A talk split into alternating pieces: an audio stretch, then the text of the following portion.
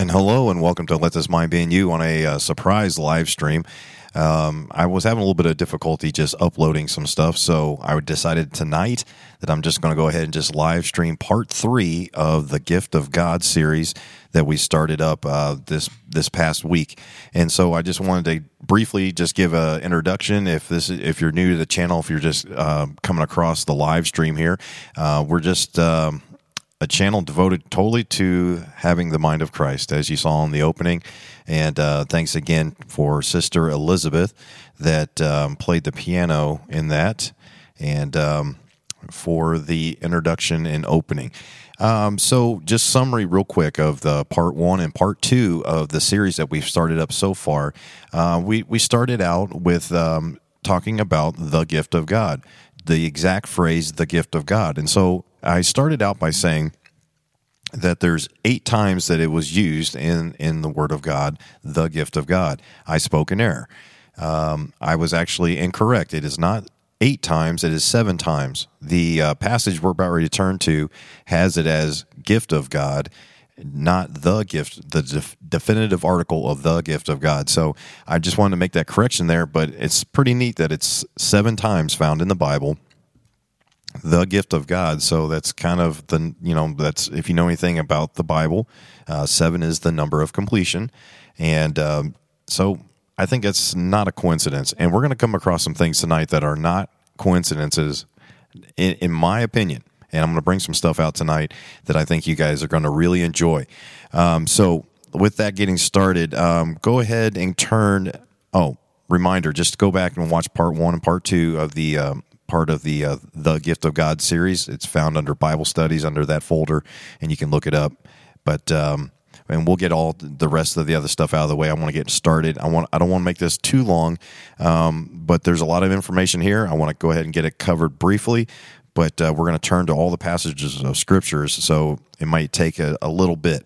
All right, so we like I said, there's a one correction that's not eight times, it's seven times. Now turn over to 1 Corinthians chapter 6, and uh, I'll just show you um, actually 1 Corinthians chapter 7 and verse 7, and I will just uh, show you how I made a mistake, and I'll own up to it. It says, For I would. For I would that all men were even as I myself, but every man that hath his proper gift of God one after this manner and another another after that. Paul speaking about relationships, um, being married and remaining unmarried in his case, and so forth and so on. But I want to just I was going to read that, and when I noticed it wasn't had didn't have the definitive article of the gift of God, I was like, I need to make a correction there, and I, went back and I wanted to do that right away.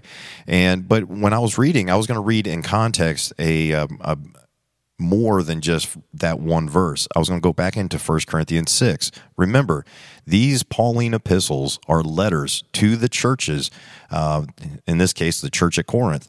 So, with that being said, you can't, sometimes the chapter breaks are good, you know, for referencing and being able to understand that, but um, it's a letter, so read it in context. And if you back up to uh, verse 19 of, of chapter 6, 1 Corinthians chapter 6 and verse 19, it says, What? Know ye not that your body is the temple of the Holy Ghost? I just want you guys to remember this as you're watching this video, whether it's um, later on or you're watching it uh, live. What? Know ye not that your body is the temple of the Holy Ghost, which is in you, which ye have of God, and ye are not your own? That's a question. For ye are bought with a price. Therefore glorify God in your body and in your spirit which are God's. See, we're a purchased possession. We don't belong to ourselves anymore. So anybody that's out there claiming that there's no such thing as a um, any sort of a changed life after you're bought with that price, we're a purchased possession, and He's going to chasten him that it, uh, his his children. So just remember that. Keep that in mind. Have the mind of Christ on this. All right. So, as we said, purchase possessions, which leads us to Ephesians. Now, Ephesians is the next time the gift of God is going to be used.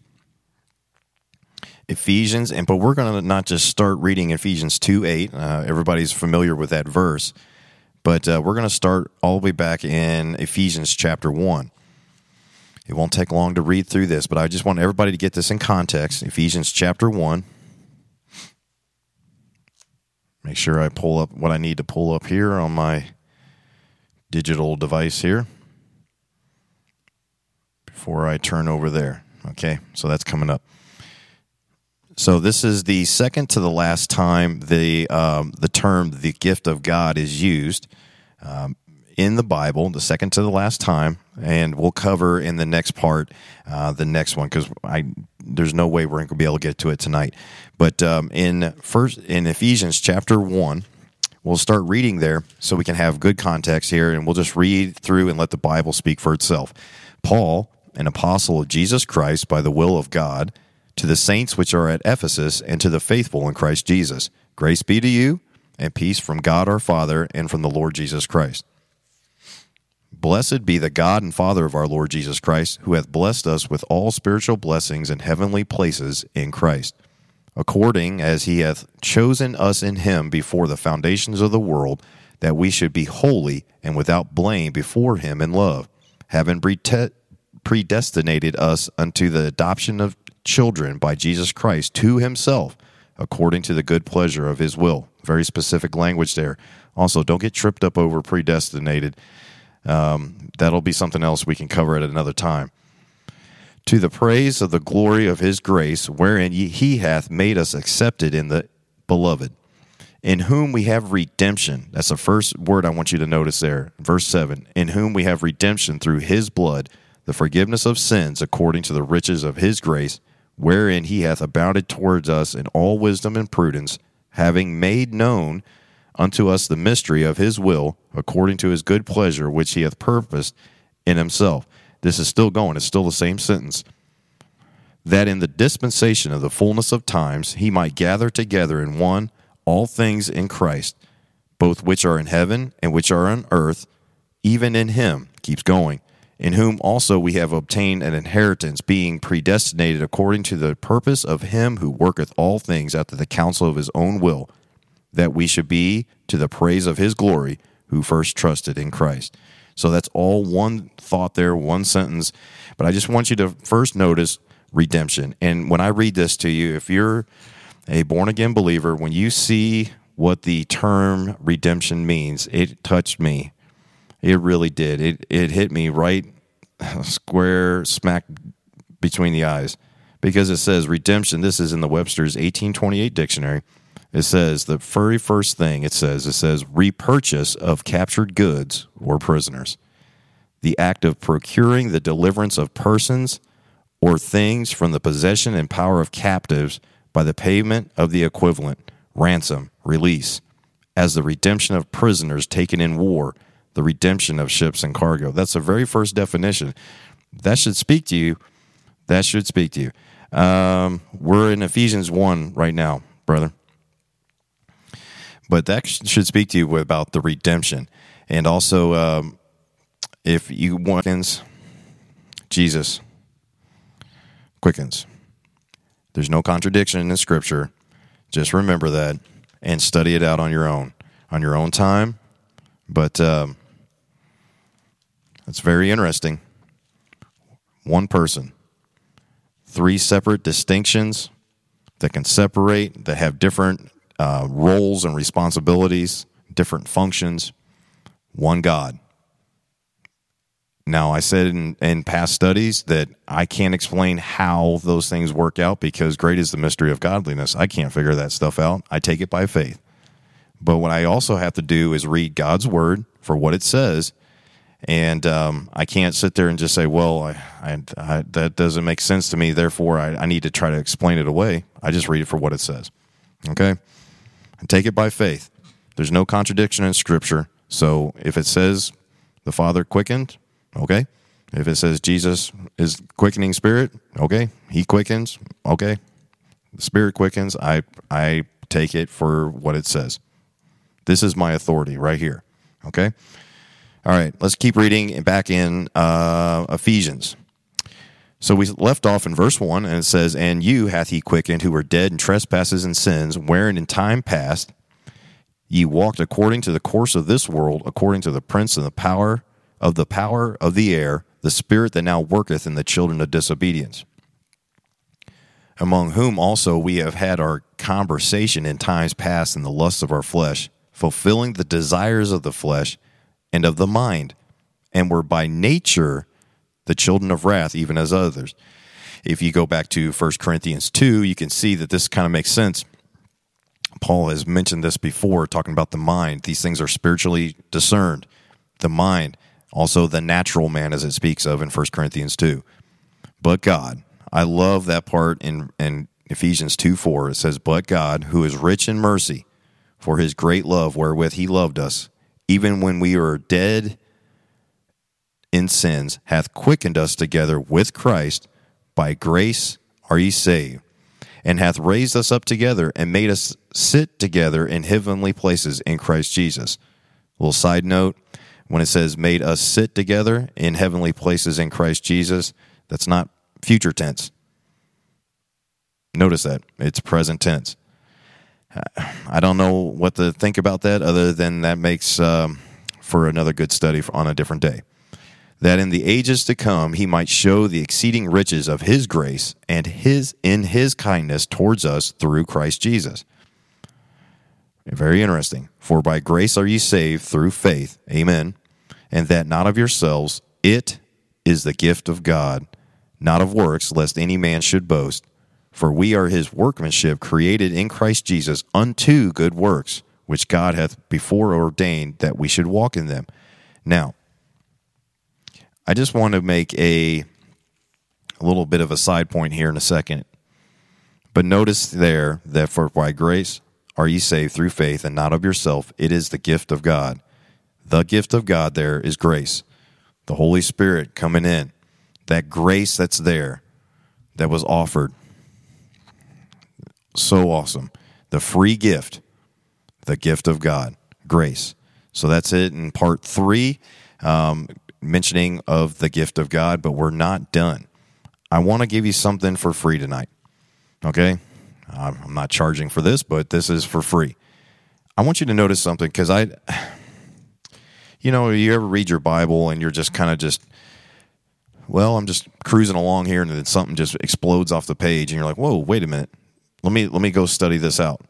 Well, um, several several weeks ago, at our local church body here, we've been going through um, the book of Exodus and the book of Hebrews at the same time, and as we were going through Exodus, one of my brothers was reading uh, Exodus chapter 31. And as we, we were reading through there, I noticed something and I was like, huh, let me go talk to him about that. So we did. We were um, fellowshipping afterwards and I just brought it up to him. I said, hey, kind of check this out and see what you think about this. So I want you, everybody, to understand that I'm not making any kind of like definitive, this is what this means. But again, like I said, I don't believe in coincidences in the Word of God. And it says here in verse 10 of Ephesians 2 For we are his workmanship. Now, go back to Exodus chapter 31. Exodus chapter 31. And in context here, what's happening is that uh, God's giving the commandments, or and also giving all the examples of the temple, the tabernacle, um, letting Moses know about that. And turn it, if you would, if you're there, go ahead and start reading in verse 1. Exodus chapter 31 and verse 1. If I can ever get there. There we go. And the Lord spake unto Moses, saying, See, I have called by name Bezaleel, the son of Uri, the son of Hur, of the tribe of Judah. Very interesting. And I have filled him with the Spirit of God in wisdom and in understanding and in knowledge and in all manner of workmanship. Workmanship. And it talks about how he was the one that was going to be in charge because he knew all these things, but the Spirit of God. The Lord told Moses that I'm going to I have filled him with the Spirit of God, but he's of the tribe of Judah. Now, if normally, if you're just thinking about this, you're like, well, okay, that's not a big deal. except for the fact that there was Levites were the ones that were part of the priesthood, right? They were the called out, chosen uh, tribe of Israel that were going to be the priesthood. So you would think that they, somebody from there, God would put the Spirit of God and have him understand how to do all these things and do all the workmanship. But it's of the tribe of Judah. And when I saw tribe of Judah, that should ring a bell because the lion of the tribe of Judah, the Lamb of God, the seed of David, you know, Jesus Christ, through the lineage of David. Uh, wow. Okay. That what does that mean, brother D'Angelo? I don't know. Um, take it for what you will, but he's of the tribe of Judah. I just thought that was pretty interesting, except for the fact that it show, says workmanship. This is the first time workmanship is used in the King James Bible. We just read the last time in Ephesians 2:10. So turn over next. So you saw that workmanship was used in verse 3. You see down in verse uh, 5, it's used again, so that's the second time. And then also over in Exodus 35, Exodus 35,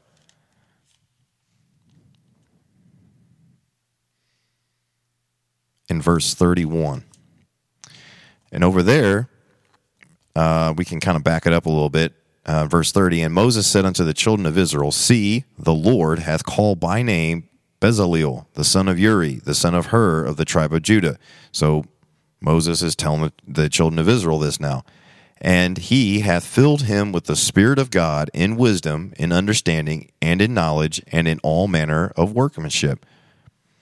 Just keeps going right down through there, but that's the third time workmanship is used in the Bible for the tabernacle. That's kind of interesting, right? All right, so you're like, well, where's this going? Well, a uh, little spoiler alert the term, the word workmanship in the King James Bible is used seven times. The gift of God, that phrase is used seven times. So I just thought, well, that's that's kind of interesting. Until I re- read Ezekiel, or excuse me, Second Kings chapter 16 and verse 10. Second Kings. This is this is at the point when I started just going through there because the Lord just was like, pop workmanship. It just came off the page several several weeks ago, and as I was studying for this, I was like, well, let me look up and see if that's used anywhere else. Second Kings chapter sixteen, and in verse ten is when you'll see workmanship used again. But if you back it up, just in context here, it says in, in verse one, in the seventeenth year of Pekah, the son of Remaliel or Rem, Remaliah, Ahaz, the son of Jotham, king of Judah, began to reign. Okay, Ahaz is the king that's now reigning. 20 years old was Ahaz when he began to reign and reigned 16 years in Jerusalem and did not that which was right in the sight of the Lord his God, like David his father. So, if you've done all the study of these uh, kings and all this kind of stuff, there would be kings that would do right in the sight of God, and there would be kings that did not. Now, I want you to notice if you read down through here, what this Ahaz does. You can uh, you can take it or leave it. It's I'm not uh, trying to say that this is some sort of huge thing or anything like that, but it, it kind of spoke to me, and I was like, man, this is pretty cool. I'm I'm going to bring it out tonight because it's going to tie back into why I needed to make the correction. Hmm. So, First Chronicles chapter 28 and verse 21. It says here, uh, let's back up to verse 20. And David said to Solomon his son, Be strong and of good courage, and do it, fear not, nor be dismayed, for the Lord God, even my God, will be with thee. He will not fail thee, nor forsake thee, until thou hast finished all the work for the service of the house of the Lord. And behold, the courses of the priests and the Levites, even they shall be with thee for all the service of the house of God, and there shall be with thee for all manner of workmanship every willing, skillful man for any manner of service, also the princes and of all the people will be holy at thy commandment. This is interesting because I kind of said, okay, what happens at the time of Jacob's trouble? The true king comes back. Jesus Christ, he rules and reigns for a thousand years. The millennial reign, as it's commonly known of Christ. And in that, if you read in Ezekiel and other places, there's a millennial temple. Look, folks, it's kind of strange that that's the very next time it's found in the Bible. Look, I don't I'm not trying to be spooky about all this stuff, but check out what's the next reference to workmanship. Because what happens at the end of the millennial reign of Christ? At the end of a thousand years, as you read in Revelation, at the end of a thousand years, Satan is loosed for a little while to deceive the nations, and he rises up one more time. So, what do you think Ezekiel chapter 28 is, is referring to? If you've read your Bible, you probably already know. If you've studied this out, but this is too good. At the end of the thousand year reign of Christ, remember, we just had the time of Jacob's trouble, which is the Antichrist. That was 2 Kings 16, verse 10, the term use of workmanship. That's what I equated it to. And then you had the true king, the good temple. The workmanship is used there in First Chronicles chapter 28 and verse 21, starting in verse 19 down through 21. And then the next time workmanship is used is in Ezekiel chapter 28 and verse 13. So let's read it. Verse 13, it says, Thou hast been in Eden, the garden of God. Every precious stone was thy covering the sardius, topaz, and the diamond, the beryl, the onyx, and the jasper, the sapphire, the emerald, and the carbuncle, and gold, the workmanship, there it is, of thy tabrets and thy pipes was prepared in thee in the day that thou wast created. This is speaking of Satan. So at the end of the thousand year reign of Christ, the very next time, we're equating this in the Bible, the very next time that it's used, workmanship is used, we see Satan is loose for a short period of time to deceive the nations. And if I didn't think, I was like, well, okay, so that's the sixth time it's used. The very next time that it's used is back there in Ephesians chapter 2 in verse 10, where it says, For we are his workmanship, created in Christ Jesus unto good works, which God hath before ordained that we should walk in them. Wherefore remember that ye being in time past Gentiles in the flesh, who are called the uncircumcision by that which is called the circumcision of flesh made of hands. And you can read down all the way through here, especially verse 13. But now in Christ Jesus, ye who sometimes were afar off, made nigh by the blood of Christ. For he is our peace, who hath made both one, and hath broken down the middle wall partition between us, having abolished in his flesh the enmity, even the law of commandments contained in ordinances, for to make in himself of twain one new man, so making peace and that he might reconcile both unto God in one body by the cross, having slain the enmity thereby. At the end of the thousand year reign, Satan is loose for a while, and then he is then he is cast along with death and hell into the lake of fire. The judgment of the, of that, and God creates all things new. And then there's no more need for any kind of temple or anything like that. We worship the king at the throne for all of eternity. So, all that and studying the gift of God, that, that little part was free about workmanship. Just study it out on your own. Just see the seven times that workmanship is used in the Bible. And um, it's pretty interesting. But this brings us back to 1 Corinthians, where we started out the night. 1 Corinthians chapter 6, and verse 19 because as it says that we're created in Christ Jesus, we're like his workmanship, as it said in Ephesians 2 For we are his workmanship, created in Christ Jesus unto good works. 1 Corinthians chapter 6, verse 19 What know ye not that your body is the temple of the Holy Ghost, which is in you, which ye have of God, and ye are not your own? For ye are bought with a price, therefore glorify God in your body and in your spirit, which are God's. That's how serious it is. But notice that the temple is a temporary thing. One day, we're going to leave this temple either in death, but he said that he would redeem us. Remember that purchase possession? The earnest payment has been made already, which is the Holy Ghost, as we've studied all through here. But one day, we'll, our whole body, soul, and spirit will be redeemed. That whole purchase possession it's not up to us. He promised that he would do these things. Man, it's so good. The fact that we can see those things in the pages of Scripture also as a good reference if you want to look at. Uh, we can turn over there real quick before we close it down for tonight. John chapter two and verse twenty. John chapter 2 and verse 20. I thought it was interesting just that that little discussion about workmanship, but again, don't take my word for it. Let the Spirit teach. Go to God's word. Just because something I saw, I could be completely way off. Who knows?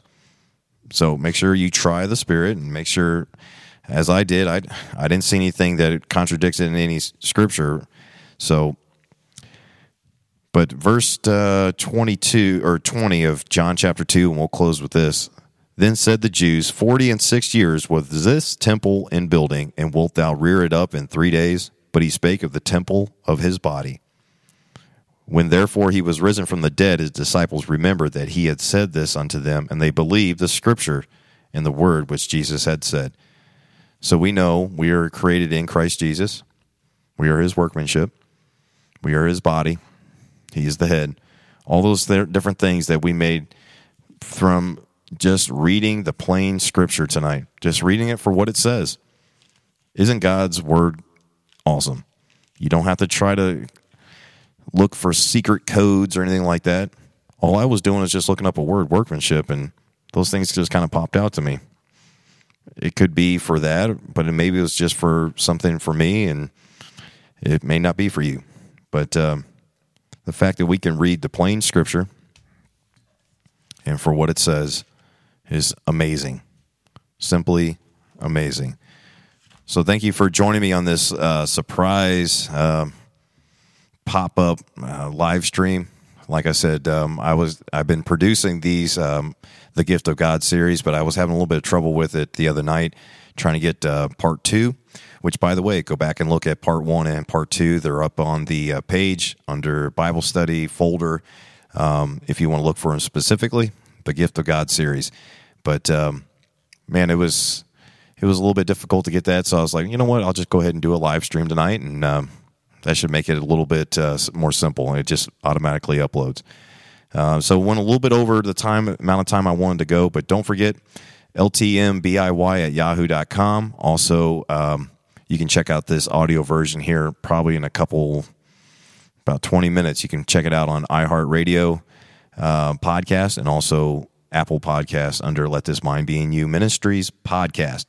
If you want to check it out there. Also, look at the um, the Facebook page to stay up to date. I didn't have a chance to even post it up there on the Facebook saying, "Hey, I'm going live," but uh, you have to be also make sure you click the notification bell, subscribe to the channel, and click the notification bell. So if I ever do go live like this, surprisingly, um, it'll pop up and uh, you'll be notified for it. Okay, so that's it for tonight. Uh, thank you for joining me on Let This Mind Be in You. Um, just leave me any kind of comments or any, any kind of thoughts or, or, stuff like that. We didn't have as much like fellowship or question and answer time. This was just trying to get the um, the actual study uploaded uh, a little bit quicker. So I appreciate you joining me tonight on Let This Mind Be in You. Um, I love you in the Lord. God bless. Be good ambassadors. Walk worthy. Walk worthy through the power of the Spirit. That's it for now. God bless.